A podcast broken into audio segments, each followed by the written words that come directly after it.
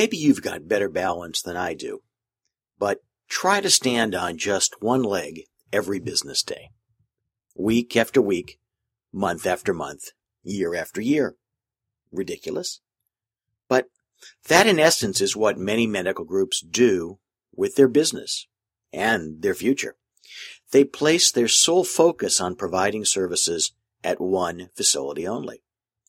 Or they subject their future to the whim of a large referral source. Or they place the risk of their continued existence on a single contract.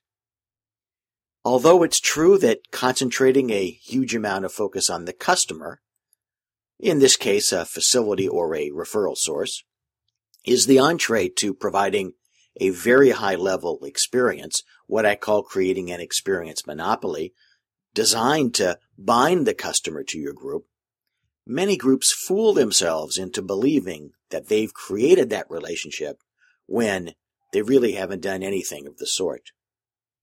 But creating an experience monopoly doesn't require that your group stand on only one leg of providing services at a single facility or on being dependent upon a single large referral relationship. Rather, the idea is to provide that experience at multiple facilities and to many referral sources. The bottom line is that standing on one leg makes it much easier for someone, disgruntled partners or employees, the facility, or a competitor, to tip your group over.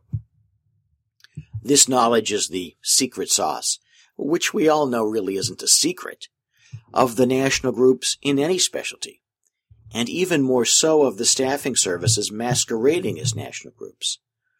They are in business to provide services at multiple facilities and in the context of multiple referral relationships. If one leg fails or drops them, or they fail at that facility, or the money simply isn't good enough, they cut off that leg, but still have many left on which to stand and they know their local competitors, your group, is likely standing only on one leg and is therefore very easy to tip over. It's easy to dismiss this notion as simple, but it's elegant in its impact and should be disregarded only at your group's peril. It cuts across the board from reliance on single facility relationships to single referral relationships to being dependent upon a key employee or subcontractor. Taking this viewpoint is an essential part of an holistic approach to your practice's success. Creating multiple legs upon which to stand cuts across many of the areas that together are both related and relevant to your group's continued existence and its success. It's an essential part of the restructuring that every single-legged group requires.